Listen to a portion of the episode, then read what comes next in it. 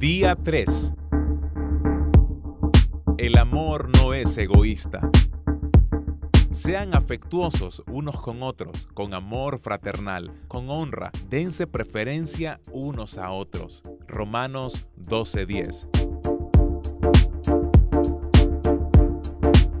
El egoísmo es como una enfermedad que ahoga nuestra capacidad de amar.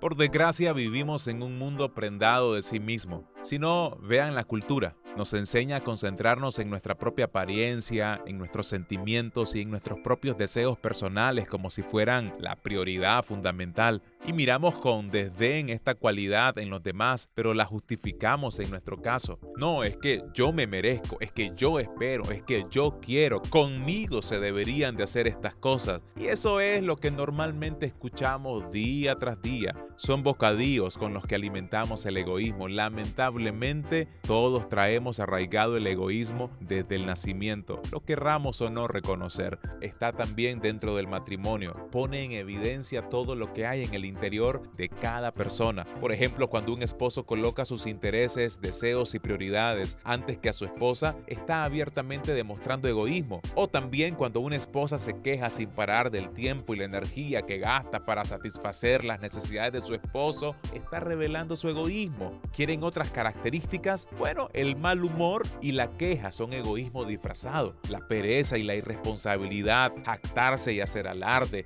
enojarse con facilidad, hablar demasiado, no escuchar nunca. La lista pudiera seguir y seguir, es interminable. Incluso aún los actos de generosidad pueden ser egoístas si la motivación no es correcta. Hay muchas personas que hacen actos generosos pero con el deseo de poder recibir el crédito, el aplauso, el mérito, el reconocimiento, y eso es egoísmo.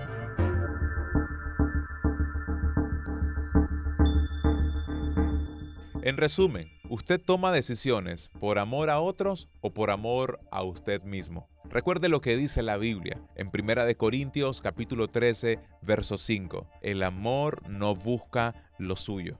Cuando le das prioridad al bienestar de tu cónyuge, hay una satisfacción que las acciones egoístas no pueden jamás reproducir. Siempre da placer estar con individuos abnegados que piensan más en otros en sí mismos. Son los mejores amigos, los mejores esposos, las mejores esposas. Nadie te conoce tan bien como tu esposa y como tu esposo. Esto significa que nadie reconocerá con mayor rapidez un cambio cuando en forma deliberada comiences a sacrificar tus necesidades y deseos para asegurarte de que los del otro se satisfagan.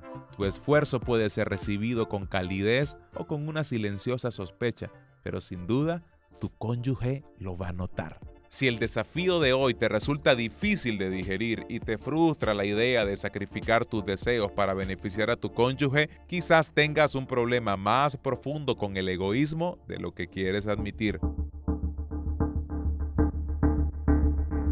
Hazte las siguientes preguntas. ¿En verdad quiero lo mejor para mi esposa? ¿En verdad quiero lo mejor para mi esposo? ¿Quiero que se sienta que lo amo? ¿Creerá que quiero lo mejor para él? ¿Creerá que quiero lo mejor para ella? ¿Me percibe como alguien que primero busca su propio bienestar o el de ella o el de él? Recuerden lo siguiente, tu cónyuge también tiene el desafío de aprender a amar a una persona egoísta Decide ser el primero en demostrar el verdadero amor con plena conciencia de lo que haces. Muéstrale cómo es con tu ejemplo inesperado. Y al final, los dos se van a sentir más que satisfechos. Recuerden lo que dice Pablo, Filipenses 2, versículo 3. Nada hagan por egoísmo o por vanagloria, sino que con una actitud humilde, cada uno de ustedes considere al otro como más importante que a sí mismo. Esa es la clave del desafío de hoy.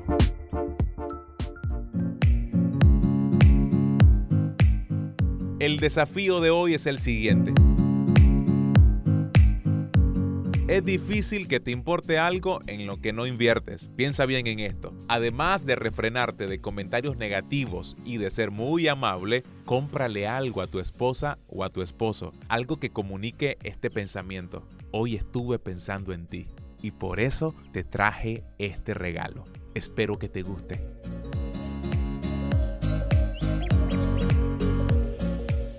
Cuando hayas completado este desafío, regresa a este video y danos un like. Te esperamos en el cuarto día del desafío del amor.